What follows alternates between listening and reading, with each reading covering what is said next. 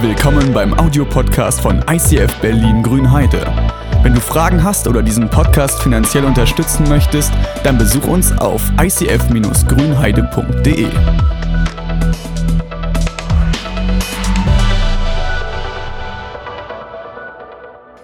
lieben Dank für die Begrüßung, mega, mega cool. Und äh, Kaffee kann ich immer gut gebrauchen, weil ich keine Ahnung von Kaffee habe und ich ganz oft Gäste bei mir habe und die sagen dann, hey Alex, ich bin süchtig nach Kaffee. Nicht so nicht und hast du was? Und ich, nee, aber daher vielen lieben Dank dafür. Ähm, ich freue mich immer darüber. Ich muss auch sagen, ich äh, finde, Kaffee riecht gut. Das ist der erste Schritt, glaube ich, um Kaffee zu trinken, oder ist das man, okay, vielleicht bin ich gar nicht so weit entfernt. Ey, wir sind in unserer DIY-Fails-Serie äh, gerade drin. Wir hatten schon ein paar Predigten gehört. Ich weiß gar nicht, ob du jetzt ganz neu dabei bist. DIY ist Englisch und heißt Do It Yourself. Ja? Mach's selbst. Und äh, da gibt es ja positive Beispiele, zum Beispiel Pinterest oder so. Ja? wenn man irgendwie das mag, seine Wohnung oder so einzurichten oder irgendwas zu basteln. Da bin ich nicht ganz so gut drin. Dann gibt es schöne Seiten und schöne Möglichkeiten, so selbst irgendwie was zu bauen. So wie in unserem Trailer, man kann Kallax Regal holen, aber oft ist es so, so erlebe ich das, deswegen bin ich eher der Mensch, der dann einkaufen geht, ist, dass wenn ich irgendwo Hand anlege, wenn ich was selbst in die Hand nehme, dann wird das nicht raus. Und so wie unserem Trailer hat man am Ende gesehen, das war kein Kallax-Regal, sondern wir wissen bis heute nicht, was daraus geworden ist. Das Ding gibt es wirklich, das steht bei uns im ICF Tempelhof und das ist auch schon zusammengebrochen. Also irgendwie ist es nicht das geworden, was sein sollte. Und ähm, so geht es uns Menschen auch und das lesen wir auch in der Bibel, dass Gott Dinge schenkt, dass Gott Dinge offenbart und macht, aber dass der Mensch doch dann seine eigene Geschichte schreiben möchte, selbst Hand anlegt und dann ist es nicht, am Ende ist es nicht das, was Gott eigentlich vorhatte, sondern das, was der Mensch geschaffen hat. Und das ist, das nennt die Bibel auch Götze. Und bei Götzen stellen wir uns so kleine goldene Figürchen vor oder so. Aber ich äh, sag euch mal jetzt, Götzen, das kann alles sein. Wir können alles Mögliche zu Götzen machen. Und das ist so diese Serie, das ist dieses Thema, worum wir uns bewegen in den nächsten Wochen. Und ähm, das sind meistens sind Götzen Dinge, ähm, an denen du dein Glück irgendwie ranhängst, ja, äh, das dir Sinn und Identität gibt oder woran du dein Herz hängst. Und heute wollen wir eine Textstelle lesen, die ist nicht ganz einfach. Das ist die Geschichte von einem Mann namens Abraham. Und ich habe euch ein paar Bilder bei, äh, mitgebracht und möchte so einen Teil seines Lebens an vier Bildern euch aufzeigen. Und dazu lesen wir mal eine Bibelstelle, die für den einen oder anderen nicht ganz einfach ist. Und ich muss ehrlich gestehen, für mich auch nicht. Ja?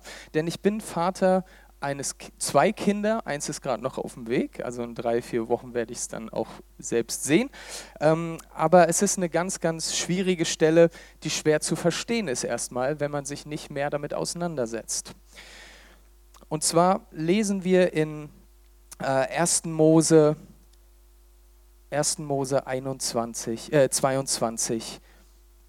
Ich äh, habe ein paar Verse rausgepickt, ähm, weil sonst es zu lang wäre. Ab Vers 2 lese ich. Und er sprach, nimm Isaak. Er sprach zu Abraham, nimm Isaak, deinen einzigen Sohn, den du lieb hast, und geh hin in das Land Moria und opfere ihn dort zum Brandopfer auf einem Berg, den ich dir sagen werde. Und da stand Abraham frühmorgens auf, gürtete seinen Esel und nahm mit sich zwei Knechte und seinen Sohn Isaak und spaltete Holz zum Brandopfer, machte sich auf, ging hin an den Ort, an dem das Gott ihm gesagt hat. Und Abraham sprach zu seinen Knechten, bleibt ihr hier mit dem Esel, ich und der Knabe wollen dorthin gehen. Und wenn wir angebetet haben, wollen wir wieder zu euch zurückkommen. Und Abraham nahm das Holz zum Brandopfer und legte es auf seinen Sohn Isaak. Er aber nahm das Feuer und das Messer in seine Hand und ging die beiden und die gingen beiden miteinander. Und als sie an die Stätte kamen, die ihm Gott gesagt hatte, baute Abraham dort einen Altar und legte das Holz darauf und band seinen Sohn Isaak, legte ihn auf den Altar oben auf das Holz und reckte seine Hand aus und fasste das Messer, dass er seinen Sohn schlachtete. Oha, was ist das für eine merkwürdige Geschichte und warum steht sie in der Bibel? Und ich möchte ein bisschen ausholen. Wir befinden uns so am Anfang der Bibel und die Geschichtsschreibung ist eine ganz besondere, muss man wissen. Es sind alte Texte und die Geschichten um Abraham sind, sind sehr, sehr alte Texte. Und ich möchte, bevor wir direkt in diese Geschichte einsteigen und ich diesen Text, den ich gerade vorgelesen habe, auflöse, daher ist eine kleine Spannung, die ich aufgebaut habe. Ihr dürft gerne zuhören, auch wenn ihr gestern Abend auf einer Hochzeit wart und gefeiert habt. Die Geschichte Gottes mit dem Menschen fängt im Genesis an, im ersten Mose. Er schafft die Menschen, warum? Weil er sie liebt. Er will Gemeinschaft haben. Das ist Gottes DNA. Er sehnt sich danach, mit dem Menschen Gemeinschaft zu haben. Er, er liebt sie so sehr, er möchte sein, sein Wesen ausschütten über sie und er schafft Adam und er schafft Eva, er schafft den Menschen. Und ähm, die Menschen, wie wir sind, ja, ähm, sagen zu manchen Sachen nein. Sie haben freien Willen und ähm, dann haben sie gesündigt und haben gesagt, okay, wir, wir haben uns dann irgendwie auch bewusst gegen Gott entschieden. Und wir befinden uns jetzt in einer Zeit, wo dann Gott sich immer wieder ausschütten möchte und immer wieder Gemeinschaft sucht mit den Menschen. Und eine Geschichte ist beispielsweise die Geschichte um Noah und um die Arche. Gott sagt auch da, hey, wen gibt es? Wer liebt mich? Wer, wer möchte mir nachfolgen? Wer möchte mich an erster Stelle stellen? Wen kann ich meine Liebe ausgießen? Und dann findet er einen Mann etwas später und dieser Mann heißt Abraham. Und er merkt, okay, Abraham ist ein Mann, der schüttet selbst sein Herz aus und sagt, Gott, ich möchte dir dienen, ich bin da. Und dann sagt sich Gott, Abraham, den habe ich mir ausgesucht, um meine Heilsgeschichte mit den Menschen anzufangen, um meine Heilsgeschichte zu schreiben. Ich möchte nämlich dem Menschen Gutes tun. Und die Menschen haben freien Willen und sie dürfen sich selbst entscheiden. Abraham, bist du bereit? Und Abraham sagt, okay. Zumindest lesen wir hier in 1. Mose 12, 1 bis 2. Und der Herr sprach zu Abraham, geh aus deinem Land und aus deiner Verwandtschaft und aus deinem Haus deines Vaters und geh in das Land, das ich dir zeigen werde. Und ich will dich zu einer großen Nation machen und ich will dich segnen und ich will deinen Namen groß machen und du sollst ein Segen sein. Und das ist so krass. Gott spricht Abraham an und sagt, okay, ich möchte dich segnen. Dazu müssen wir wissen, die Segnungen, die Gott ausspricht, sind ganz, ganz besonders für Abraham. Es ist so, dass er dass in der Kultur und in der Zeit, in der Abraham lebt, Nachkommenschaft super wichtig ist. Es ist so, dass wenn du einen Sohn hast oder mehrere Söhne, dann geht eine Legacy weiter, dann gibst du deinen Namen weiter und das war wichtig für die Kultur. Und wir haben ja in der, unserer Welt, in der wir leben, ja auch Kulturen, die sind immer noch so. Ja, dass wir Deutschen sind vielleicht nicht ganz so mit unseren 1,25 Durchschnittskindern. Ich weiß gar nicht mehr, wie viel das sind, aber ähm, du bist schon sehr besonders, wenn du zwei Kinder oder mehr hast. Ja? Und ähm, es gibt Kulturen, da ist es üblich, sieben, acht, neun, zwölf, 15 Kinder zu haben. Ja? Ähm, keine Ahnung, was sie sonst mit ihrer Zeit machen, aber ähm, das, ist, das ist normal. Und so ist das auch bei Abraham. Es ist wichtig, dass er Nachkommenschaft hat. Und er ist ein alter Mann und er hat diese Nachkommenschaft nicht. Und Gott kommt und sagt, ich verspreche dir Nachkommenschaft. Was Gott eigentlich damit meint und was Abraham verstanden hat, werde ich gleich auflösen. Aber was spannend ist, ist, dass Abraham zu Gott sagt, das kannst du nicht hier, sondern du musst erstmal den Ort verlassen. Du musst den Status quo ändern. Ich will, dass du ausziehst also nicht dich ausziehst, sondern ausziehst aus dem Land und dorthin gehst, an, einem Ort, an dem ich dir, den ich dir zeigen werde. Und ich meine es wirklich, wirklich ernst mit dir, sagt Gott. Und deswegen möchte ich einen Bund mit dir schließen. Ja, vielleicht hast du den Begriff schon mal gehört, Ehebund. Ne? Ich trage einen Ehering, ich bin mit meiner Frau einen Bund eingegangen, weil ich sie liebe. Und Gott sagt, ich möchte mit Abraham einen Bund eingehen. Und es ist mir wichtig. Ein Bund muss man vielleicht so verstehen als ein, eine Art Vertrag. Ja, ich bin ja gerade umgezogen, also es ist wie durch ein Wunder, habe ich es geschafft, in Berlin eine Wohnung zu kriegen. Also es war wirklich ein Wunder, ja. Und ähm, dafür können wir Gott loben und preisen. Das ist echt verrückt, äh, auch wenn in drei Wochen schon das Baby kommt. Wie gesagt, es war ein Wunder. Und ich, ich brauche zum Beispiel Internet, ja. Ich, also weil man das heutzutage braucht. Ja, man kann ja nicht leben ohne Internet. Und dann gehe ich zu irgendeinem Anbieter, Telekom, Vodafone oder wen auch immer, und frage, äh, habt ihr Internet für mich? Und die sagen, ja, wir haben Internet für dich. Äh, hast du Geld für uns? Und ich sage, ja, ich habe Geld für euch. Und dann macht man einen Vertrag. Meistens gehen die dann zwei Jahre, die Verträge, und die sind rechtlich gebunden, wenn man unterschreibt und so. Ich weiß nicht, ob ihr einen Juristen unter euch habt, aber man kommt so einfach nicht aus einem Vertrag raus. Ja? Ähm, äh, vielleicht irgendwie mit Klagen, pipapo, aber auf der einen Seite gibt es einen Vertragspartner, der hat das Geld und der andere, der hat die Dienstleistung oder irgendwas im Angebot und dann freut man sich aneinander. Ja? Äh, außer wenn die Internetverbindung ständig abbricht, wie bei mir gestern. Ja, wird der Service angerufen. Na? Also beide müssen das einhalten, was sie vertraglich bindend festlegen. Und so ist es auch mit Gott und sagt, Gott, ich, äh, Abraham, ich meine es wirklich ernst mit dir, so ernst, dass ich einen Bund mit dir eingehen möchte. Und Abraham denkt sich, oha. Damals hat man ein bisschen anders einen Bund geschlossen als heutzutage. Also für alle Tierliebhaber unter uns, es tut mir super leid. Äh, Gott sagt nämlich Abraham, nimm dir ein paar Tiere und spalte sie in der Mitte durch. Das war schon ganz schön messy. Ja? Und dann reiß beide Enden auseinander. Was passiert ist, dann hat man so einen Blutteppich, so eine Blutlarche, das ist nicht ganz so schön. Beide Vertragspartner, so hat man es üblicherweise gemacht, sind durch diesen Blutteppich durchgegangen. Und das war bindend. So bindend, dass man gesagt hat, wenn der eine den Vertrag nicht einhält, dann wird er mit dem Tod bestraft. Deswegen mussten die Tiere sterben. Ja? Und, ähm, und Gott macht mit Abraham diesen Bund und sagt, ich, ich verspreche dir, ich, ich gebe dir Nachkommen, ich möchte, dich, ich möchte dich segnen, das ist das erste Bild. Ich möchte dir wirklich ähm, alles geben, von dem ich weiß, dass es dir gut tun wird. Gott schüttet sich richtig aus. Und das Einzige, was ich möchte, ich habe was mitgebracht, das Einzige, was ich möchte, ist, dass ich deine Nummer eins bin. Ich bin Gott und ich möchte deine Nummer eins sein. Ich möchte, dass du mir vertraust. Mehr möchte ich nicht. Ich, dachte, ich möchte, dass du mir vertraust in all dem, was passieren wird. Und Abraham geht mit, mit Gott diesen Bund ein. Und ich habe gedacht, irgendwie ist es mehr als nur ein Vertrag, sondern Gott schüttet seine Liebe richtig aus. Und ich habe mich an meine Hochzeit erinnert, als ich so dieses Schlachtfeld vor mir hatte. Wir brauchen keine Angst haben, da haben wir keine Tiere geschlachtet. Aber meine Frau und ich sind auf einem roten Teppich rausgelaufen. Richtig romantisch. Ne? Ich stelle mir das jetzt bei Abraham und Gott nicht so romantisch vor, so durch Blut zu laufen. Aber wenn ich überlege, ein Ehebund ist ein Bund für die Ewigkeit, ist fürs Leben und ähm, aufgrund von zwei Menschen, die sich lieben, die sich hingeben und im besten Fall erheben sie sich. Und ähm, Abraham versteht das und weiß, okay, Gott meint es wirklich, wirklich ernst mit mir.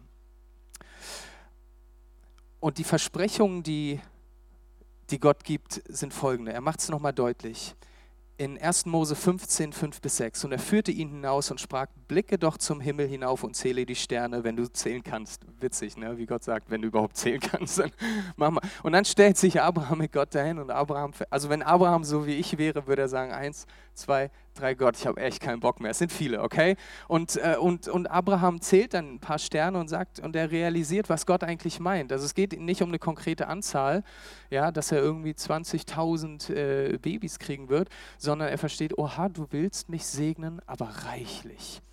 Ja? Und er sprach zu ihm, so zahlreich wird deine Nachkommenschaft sein. Und Abraham macht was Cooles, er glaubte Gott und er rechnete es ihm als Gerechtigkeit an. Also Gott rechnete es Abraham als Gerechtigkeit an. Und dieser Bund, der ist unkündbar. Das heißt, Abraham weiß, oha, das, er meint es wirklich ernst. Das heißt, Gott segnet Abraham und verschenkt sich selbst. Dann wusste Abraham, Gott meint es ernst mit mir. Gott segnet Abraham und verschenkt sich selbst. Das ist der Teil des Deals, den Gott gibt. Ein paar Jahre verstreichen und es ist so, wie die Menschen halt sind. Sie fragen sich dann, Mensch Gott, wo bleibt denn deine Verheißung? Und dann, was macht Abraham? Ist sehr ungeduldig und legt selbst Hand an. Ja? Eine Sache lerne ich aus der Situation, dass Gottes Timing nicht mit meinem Timing übereinstimmen muss. Abraham ist schon ein bisschen älter und er merkt, oha, ich bin jetzt schon ein alter Mann, Gott hat mir was versprochen, hält er seinen Deal nicht ein? Eigentlich schon, aber da ist noch kein Kind, da ist noch nichts gekommen. Und Abrahams Verständnis von Zeit deckt sich nicht mit Gottes Verständnis. Und dann geht Abraham seinen eigenen Weg. Gott hat aber etwas versprochen und es kommt von ihm. Aber Abraham fängt an, mit seiner Frau Sarai einen eigenen Götzen zu bauen. Sie bauen sich ein eigenes Kind. ein Kind um jeden Preis. Abraham springt mit der Magd Hagar ins Bett und Ismael entsteht. Sie bauen sich ihren Götzen. Ja? Ich schreite zur Tat oder ich schreite zum Markt, ja, in Abrahams Fall. Und das ist eine sehr, sehr merkwürdige Geschichte, weil Sarah diejenige ist, die diesen Vorschlag macht und sagt doch, hey, ich kann nicht, dann nimm dir doch die ägyptische Magd. Ja?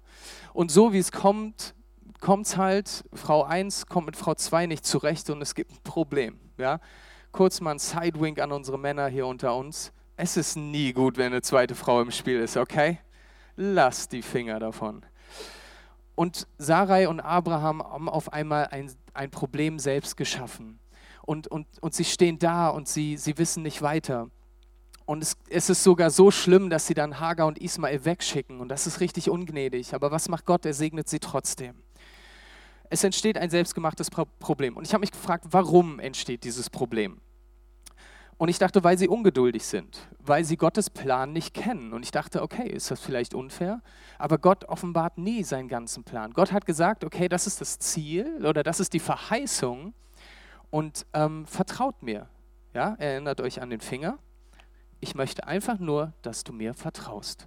Ich möchte einfach nur, dass du weißt, ich bin da für dich. Mehr nicht. Und Abraham verplant an dieser Stelle seinen Teil des, einzu, äh, sein, des Bundes einzuhalten. Wenn wir den ganzen Plan kennen würden, wäre uns das eigentliche Ziel nicht mehr wichtig. Das ist jetzt eine Aussage, die ich einfach tätige. Und ich möchte dir sagen, warum ich glaube, dass Gott das so macht. Der Grund, warum Gott dir nicht seinen ganzen Plan offenbart, ist, dass du den Frieden allein durch die Information darüber bekommen würdest, statt von der Beziehung zu ihm. Wenn du schon alles weißt, welche Schritte passieren, dann, dann bist du zufrieden mit dieser Information und dann kickt Prokrastination rein. Ich kann das Wort immer noch nicht aussprechen, aber dann, dann bist, du, bist du da und, und, und läufst nicht die Schritte. Und ich glaube, wir müssen hier verstehen, die Verheißung ist nicht das Ziel. Ich glaube, Abraham hat das falsch verstanden. Die Verheißung, die Nachkommenschaft ist nicht das Ziel, sondern das Ziel ist die Beziehung zu Gott. Gott gibt Versprechen, aber Abraham hat, hat verpennt, seinen Teil des Bundes einzuhalten. Das Ziel ist nämlich Gott. Wir sind hier nicht bei Konfuzius, der Weg ist das Ziel, sondern Gott ist das Ziel. Und vielleicht hat Gott in deinem Leben schon Dinge offenbart. Und, und du stehst jetzt da und sagst, okay Gott, wo bist du? Wo bleibst du? Du hast doch damals gesagt, dass du mich segnen wirst, dass du mich vielleicht finanziell segnen wirst oder irgendwas. Und dann bist du ungeduldig geworden, weil dein Timing nicht mit Gottes Timing übereinstimmt. Dann hast du falsch investiert. Oder du hast irgendwie gemerkt, du hast eine Leere in dir und du hast sie dann selbst mit irgendwelchen Dingen gefüllt. Da fangen wir Menschen an, Götzen zu bauen. Und Abraham ist ungeduldig gewesen und hat angefangen, einen Götzen zu bauen. Hat selbst Hand angelegt und gesagt, okay, wenn Gott das nicht tut, dann mache ich das selbst. Dann schnappe ich mir die nächstbeste Frau. Vertrauen bedeutet, Kontrolle abzugeben in den Momenten, wo wir ungeduldig sind. Und ich glaube, Gott kann mehr durch deine Hingabe wirken als durch deine Kontrolle. Hey, und ich weiß, wovon ich rede. Ich liebe es, Dinge zu kontrollieren. Als es hieß, André macht irgendwas oder sagt irgendwas heute Morgen über mich oder mit mir. Ich wusste es nicht genau, war ich gleich so, oha, ich will wissen, was soll ich machen? Muss ich Sport machen? Machen wir irgendeine Challenge oder so? Ich habe gemerkt, oh, ich will die Situation kontrollieren. Also sind wir Deutschen irgendwie. Das macht uns gut in Autos bauen und so und anderen Dingen. Aber wir dürfen und müssen lernen, die Kontrolle abzugeben. Weil Gott durch unsere Hingabe mehr wirken kann, als dass wir Dinge kontrollieren. Gott hat alles unter Kontrolle und wir dürfen lernen, ihm zu vertrauen, dass seine Kontrolle millionenmal besser ist als meine Kontrolle. Ein paar, mehrere Jahre verstreichen. Und dann haben wir diese Bibelgeschichte, die ich am Anfang vorgelesen habe. Wir haben die Versprechungen Gottes. Gott wird Abraham segnen mit einer großen Nachkommenschaft, mit seiner Liebe, mit seiner Kraft und mit seinen Segnungen in Fülle. Aber Sarai und Abraham sind einen eigenen Weg gegangen. Und Gott schenkt dann irgendwann den verheißenen Sohn Isaak. Irgendwann ist es soweit und sie sind alt, Abraham und Sarai. Und sie fragen sich, können wir uns kümmern überhaupt um dieses Kind. Wir sind fast 100 Jahre alt und dann nennen sie Isaak Isaak. Und das bedeutet, Gott lacht. Das bedeutet, Gott hat gescherzt, Gott hat mich zum Lachen gebracht. Und man könnte erstmal denken, weil Abraham gelacht hat darüber, dass Gott ihm noch in dem hohen Alter ein Kind schenken will. Man könnte denken, Abraham freut sich, aber es war so ein hämisches Lachen, es war so ein zynisches, so ein ironisches Lachen. Dein Ernst, Gott? Dein Ernst? Aber Gott sagt, ja, es ist mein Ernst. Ich glaube, Sarai hat leidvolle Erfahrungen erleben müssen, über Jahre keine Kinder zu bekommen. Und es gibt viele Menschen, die keine Kinder kriegen können. Ich habe selbst in meiner Familie ein junges Ehepaar, äh, ganz, ganz eng, die versuchen seit Jahren Kinder zu kriegen. Und es funktioniert nicht. Bei ihr funktioniert biologisch alles und bei ihm auch. Aber irgendwie kommt nichts. Aber im Gegensatz zu Sarai und Abraham, die darüber lachen und scherzen über Gottes Verheißungen, finde ich es ganz wundervoll, wie, wie meine Familienangehörigen sagen, wir vertrauen Gott. Es gibt einen Grund, den wir nicht verstehen, aber wir möchten Gott an erste Stelle stellen. Wir, wir lieben Gott so sehr. Und vielleicht kriegen wir Kinder, vielleicht nicht. Aber die Sehnsucht ist da. Und das auszuhalten, das zerrt ganz schön an den Nerven. Und das ist nicht einfach. Ich stelle es mir nicht einfach vor. Und es ist eine leidvolle Erfahrung für Sarai. Und ich glaube, leidvolle Erfahrungen können dazu führen, dass wir unser Herz bitter machen. So wie Sarai und Abraham ihr Herz bitter gemacht haben. Und ich glaube, leidvolle Erfahrungen bleiben nicht aus in unserem Leben. Auch wenn wir mit Gott unterwegs sind, Dinge passieren, wir leben in einer gefallenen Welt und wir erleben schreckliche Dinge. Aber es ist die Frage, woran hänge ich mein Herz? Hänge ich mein Herz an Gott? Stelle ich ihn an erster Stelle? Oder verbittere ich innerlich und habe die Wurzel der Verbitterung um, um mein Herz? Abraham bekommt einen Sohn. Und Abrahams Liebe zu seinem ersehnten Sohn ist groß, ist größer als alles andere. Er vergöttert seinen Sohn richtig. So sehr, dass er ihn verehrt so sehr, dass er ihn über Gott stellt und Gott nicht mehr fokussiert. Wir hören nicht mehr irgendwie, dass, dass Abraham Gott nochmal was geopfert hat, Gott was hingegeben hat. Und an dieser Stelle sind wir, dass Gott sagt, hey, da läuft gewaltig was schief. Ich habe den Teil meines Bundes eingehalten und du tust das immer noch nicht. Und wir erinnern uns daran, eigentlich wird derjenige, der das nicht einhält, mit dem Tod bestraft. Und dann sagt Gott, opfere deinen Sohn. Was ist da los? Opfere deinen Sohn. Das ist für mich als Vater schier unglaublich. Und ich möchte die Pointe vorwegnehmen, da wird kein Kind geopfert. Und Gott möchte auch nicht, dass ein Kind geopfert wird, sondern Gott möchte den Gedanken, der sich in Abrahams Kopf etabliert hat, töten, dass irgendwas höher ist als Gott weil er eben diesen Bund eingegangen ist mit ihm. Er hat gesagt, du schaffst dir Götzen und du stellst sie höher als mich und dadurch können die Segnungen nicht frei werden. Stell mich an erster Stelle und Segnungen werden freigesetzt. Die Lektion ist hier kein schrecklicher Gott, sondern die Frage, woran hängst du dein Herz, Abraham?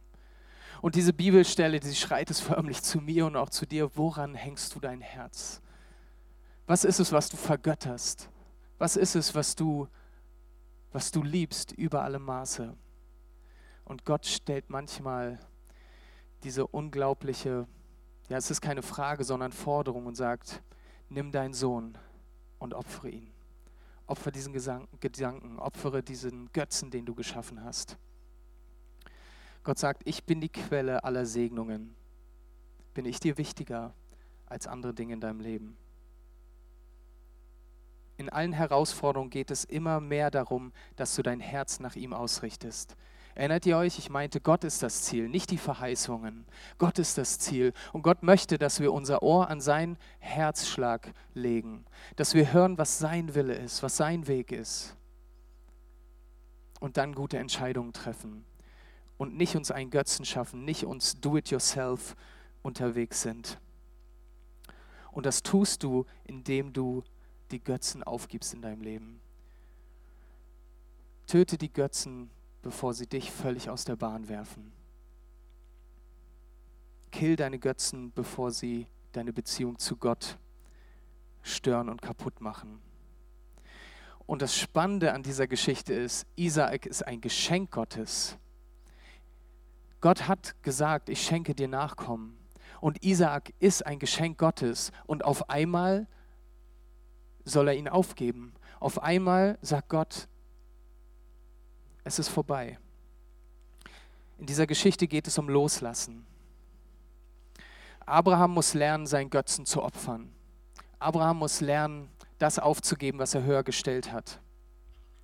In Hebräer 11 heißt es, dass Abraham mit der Auferstehungskraft Gottes rechnet. Warum? Weil ich glaube, der Weg zu diesem Opferaltar war ein schwerer, aber wichtiger Gang für Abraham. Der äußere Weg, den er gegangen ist mit seinem Sohn, war auch ein innerer Weg. Er hat festgestellt, oha, ich war wirklich auf falschem Weg. Ich bin abgekommen vom Weg und Gott ruft mich jetzt und er sagt, ich soll diese Götzen aufgeben. Um das ein bisschen zu entschärfen, ich hatte den Text vorhin vorgelesen. Er hat zu seinen Knechten gesagt, ich gehe mit meinem Sohn hinauf auf den Berg und wir beide kommen auch wieder runter.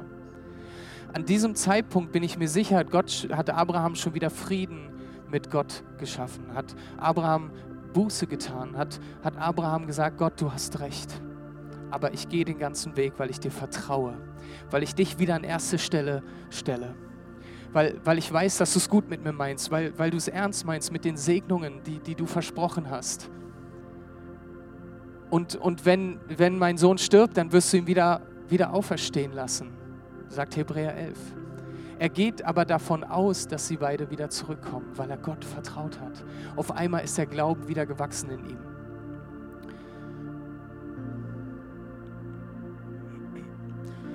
Wisst ihr, Gott kommt spätestens rechtzeitig. Gott kommt spätestens rechtzeitig. Ich habe das selbst erlebt. Es wurde vorhin schon ein bisschen angedeutet. Ich bin Berliner, ähm, lange Zeit in Berlin gewohnt und wir sind für drei Jahre nach Hamburg gegangen. Und dann hat uns Gott ganz klar gesagt, ähm, baut eure Zelte ab und kommt zurück. Das bedeutete für uns, eine Wohnung aufzugeben, eine schöne Wohnung in Hamburg, meinen Job aufzugeben in Hamburg und meine Frau dann auch den Job wechseln zu lassen, in Berlin dann wieder einen neuen Job zu finden. Das war nicht einfach und ist auch immer noch nicht einfach.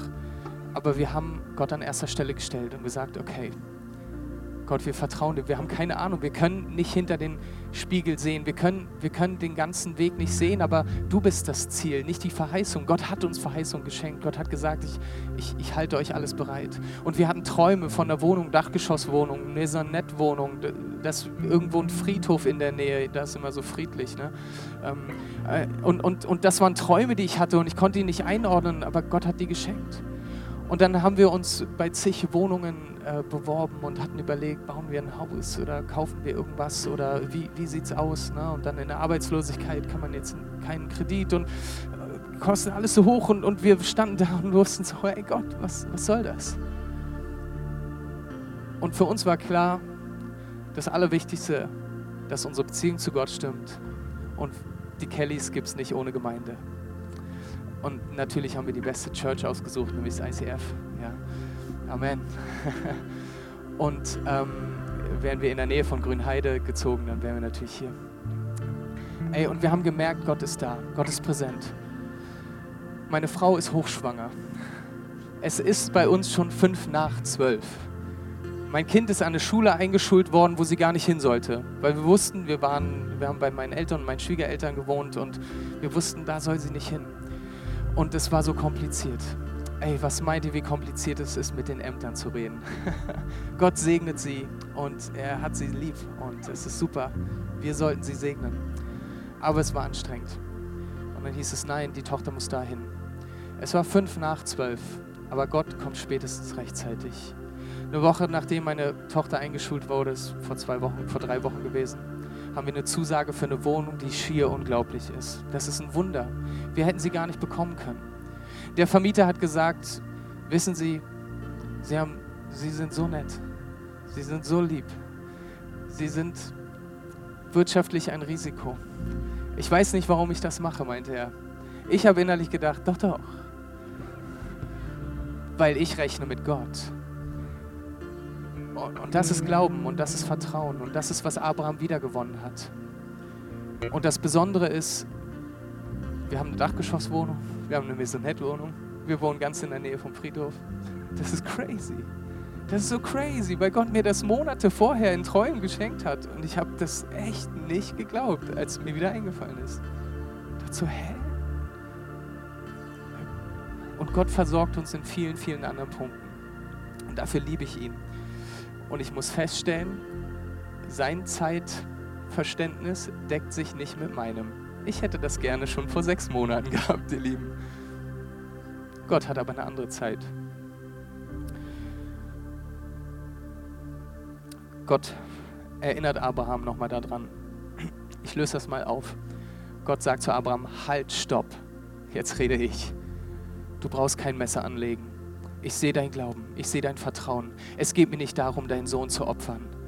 Aber du hast es verstanden, oder? Und Abraham sagt, ja, ich habe es verstanden. Ich setze dich an erster Stelle. Du allein. Und dann erinnert ihn Gott an die Segnungen, die er eigentlich schenkt. Und das ist viel mehr als einen Sohn. Das ist nämlich Gottes ewiges Geschenk. Und das lesen wir in 1. Mose 22, 17 bis 18. Da heißt es, darum werde ich dich reichlich segnen und deine Nachkommen überaus zahlreich machen. Jetzt auf einmal überaus zahlreich machen, wie die Sterne am Himmel. Und Abraham, ah ja, ich erinnere mich, wir haben gezählt den einen Abend. Ne? Und er so, ja. Aber weil Gott witzig ist, sagt er, und wie der Sand, der am Ufer des Meeres ist. Und Abraham denkt sich, oh, jetzt muss ich noch Sand zählen oder was? Also Gott legt nochmal einen drauf und sagt, das ist das, was ich dir schenke. Das sind die Segnungen. Und in deinem Samen werde ich segnen alle Nationen der Erde dafür, dass du meine Stimme gehorcht hast. In deinem Samen. Wisst ihr, das ist eine Vorausschau. Und dieser eine Samen ist nicht Isaak. Wer ist ein Nachkomme Abrahams? Das ist unser Herr Jesus diese Bibelstelle, die zeigt mit einem großen Finger, hätte ich nur bloß einen großen Finger hier, sie zeigt mit großem Finger auf das Kreuz und sagt, mit dem Nachkommen meine ich Jesus, der Frieden schaffen wird und die Möglichkeit gibt, dass alle Nationen Frieden haben werden können mit dem himmlischen Vater. Wow.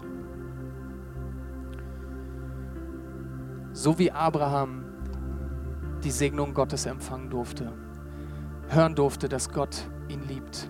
So sagt er das auch zu dir und sagt, hey, ich, ich schütte mein Herz aus, ich liebe dich, egal wer du bist, egal woher du kommst, egal was für gute Entscheidungen du getroffen hast, für eine Entscheidung, schlechte Entscheidungen, die du jetzt triffst und Entscheidungen, die du treffen wirst, egal äh, welcher, ähm, welcher Kultur du angehörst, welche Hautfarbe du hast, mein Herz ist groß für dich, egal ob du mich liebst oder nicht und ich schütte mein Herz aus. Und das sagt er dir heute Morgen.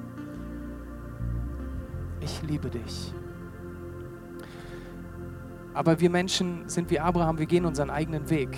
Wir, wir gehen, wir machen do-it-yourself. Wir denken, wir, wir treffen die richtigen Entscheidungen, weil wir uns fokussieren, weil wir vielleicht egoistisch sind oder wir schaffen irgendwelche Götzen und sagen, okay, das ist mir viel wichtiger. Hey, vielleicht ist dein Job ein Götze geworden, vielleicht deine Immobilie, dein Auto, vielleicht deine Frau, deine Kinder. Es gibt Dinge, die wir höher stellen als Gott. Und dann preisen wir sie an und wir gucken ständig, wie ist der Aktienkurs, wie sieht es aus. Und, und vergessen das Eigentliche. Und dann begehen wir Sünde. Und das ist nicht das, in dem wir leben sollen, sondern die Verheißung Gottes ist, dass wir frei sein können. Gott sagt, opfere deine Götzen. Wisst ihr, es musste jemand sterben, weil der Bund nicht eingehalten wurde. Und Abraham, der Gott zwischendurch nicht vertraut hat, ihn hätte es eigentlich treffen müssen. Weil wir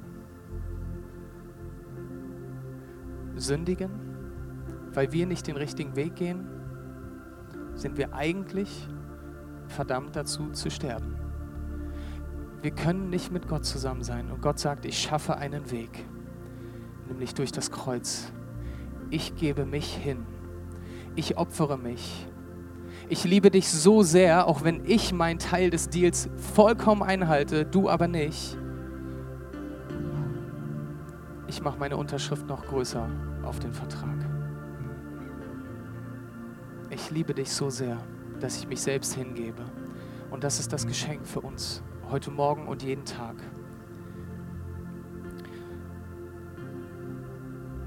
Und dann gibt Gott Abraham diese ewige Verheißung, dieses Geschenk. Und das tut er auch mit dir und mit mir heute Morgen. Das sind unsere vier Symbole, die wir im ICF haben. Und das letzte Symbol ist ein Anker und das steht für die Ewigkeit. Das steht dafür, dass du verankert sein kannst in Jesus, in Gott. Und ich glaube, es ist wichtig, dass wir verstehen dürfen, die Entscheidungen, die wir für Gott hier treffen, dass wir seine Segnung empfangen, dass wir ans Kreuz gehen können und Dinge austauschen können. Das sind Entscheidungen für die Ewigkeit. Und ich finde es wichtig zu lernen, dass ich diese Ewigkeitsperspektive nicht nur für mich alleine habe, sondern weiß, dass ich das gute Wort Gottes, Jesus selbst, weitergeben kann. Und ich möchte diese Predigt mit einer Geschichte enden, die ich vor ein paar Wochen erlebt habe. Und zwar war ich unterwegs und ich habe immer so eine, so eine Pullis an, die so irgendwie Bibelstellen und so drauf haben. Ein Freund von mir designt die. Und ich war dann unterwegs und hatte einen, einen Pulli an, da stand ähm, bedingungslos. Nicht bedienungslos, sondern bedingungslos. Und ich war bei Edeka oder irgendeinem anderen Laden und ähm, stand an der Kasse und habe irgendwie runtergeguckt. Und dann habe ich hochgeguckt und die Kassiererin, die starrt mir so krass auf die Brust es war super unangenehm ja. Also, ey, also nicht cool. Und ich so, hallo? Äh, sie so, oh ja, hallo, Entschuldigung, ist das ein Zitat? Hat sie dann gesagt, so auf meiner Brust. Ich meinte, ja, sowas ähnliches, das ist eine Bibelstelle. Und es bedeutet, und ich stand an der Kasse mit Leuten hinter mir, die auch, und ich habe ihr das Evangelium erklärt an der Kasse, weil sie gefragt hat. Ich meinte, das steht dafür, dass Jesus Christus, dass Gott uns unendlich doll liebt. Und egal was wir tun, egal wer wir sind, dass Gottes Liebe da ist für uns und wir brauchen sie nur annehmen, wir brauchen ihr nur vertrauen. Sie so, wow. Ey, wenn die Christen in der Kirche so begeistert wären vom Evangelium wie diese Kassiererin, ey, dann wow. Ja. Und sie war so, wow. Alles andere war egal, es war nur sie und ich und so ein göttlicher Moment. Und sie so, wissen Sie was? ich habe letzte Woche angefangen, in der Bibel zu lesen, im Hohelied der Liebe. Und das ist so schön, meinte sie. Ich so, wow, krass. Und da kam mir noch ein Gedanke. Da dachte ich, wow, sie liest wahrscheinlich mehr Bibel als viele Christen. Ey. Ja. Und, und sie war so begeistert. Sie meinte, aber ich habe keine Ahnung davon. Ich weiß nicht, ich verstehe das nicht alles. Und ich so, ich bin Pastor. Ich glaube, ich kann Ihnen helfen. Sie so, was? Ich meinte, ich glaube, Gott hat uns hier in diesem Moment zusammengeführt die Leute, die Schlange wurde immer länger. Ich glaube, ich glaube, dass wir, äh, dass, dass wir Kontakt behalten sollten. Und dann meinte ich, hier, ich gebe Ihnen meine E-Mail-Adresse und kontaktieren Sie mich. Was ich festgestellt habe, da gibt es eine Welt da draußen mit Menschen, die haben eine Sehnsucht, die haben einen Hunger. Die haben einen Hunger und die suchen Gott, sie wissen nur nicht, dass sie Gott suchen. Und, und ich möchte, dass sie diese Ewigkeitsperspektive bekommen. Ich möchte, dass sie hören, dass Gott sie unendlich doll liebt. Sie müssen auch hören, wo, wo Dinge falsch in ihrem Leben laufen. Aber dass es eine Hoffnung gibt, nämlich ein Kreuz und eine Ewigkeitsperspektive. Und ich möchte gerne uns mit diesem Gedanken rausschicken. Zum einen, dass ich glaube, dass wir Götzen in unserem Leben haben, die wir killen müssen. Die müssen wir ans Kreuz bringen. Und zum anderen Gedanken, dass, dass es Menschen da draußen gibt, die haben Hunger und die brauchen und wollen Jesus. Nur wir müssen ihnen sagen, dass es Jesus ist, das sie brauchen. Vater im Himmel, ich danke dir für diesen Morgen und ich danke dir, dass du es gut mit uns meinst und dass du uns liebst. Und ich danke dir, dass du an unser Herz ran möchtest. Herr, und ich, ich möchte einfach stellvertretend Entschuldigung sagen, Herr, für mein Leben, aber auch, wo wir einfach unseren Weg gehen, wo wir Dinge höher als dich gestellt haben, Herr. Und oft realisieren wir gar nicht, dass, dass durch unsere Hingabe du mehr wirken kannst, als dass durch wir unser eigenes Ding machen. Und ich bitte dich, dass du uns das offenbarst, auch wenn es weh tut. Aber es macht uns frei. Und so lade ich dich ein, schenk uns diese Perspektive, diese Ewigkeitsperspektive. Wir sagen, wir lieben dich und wir vertrauen dir.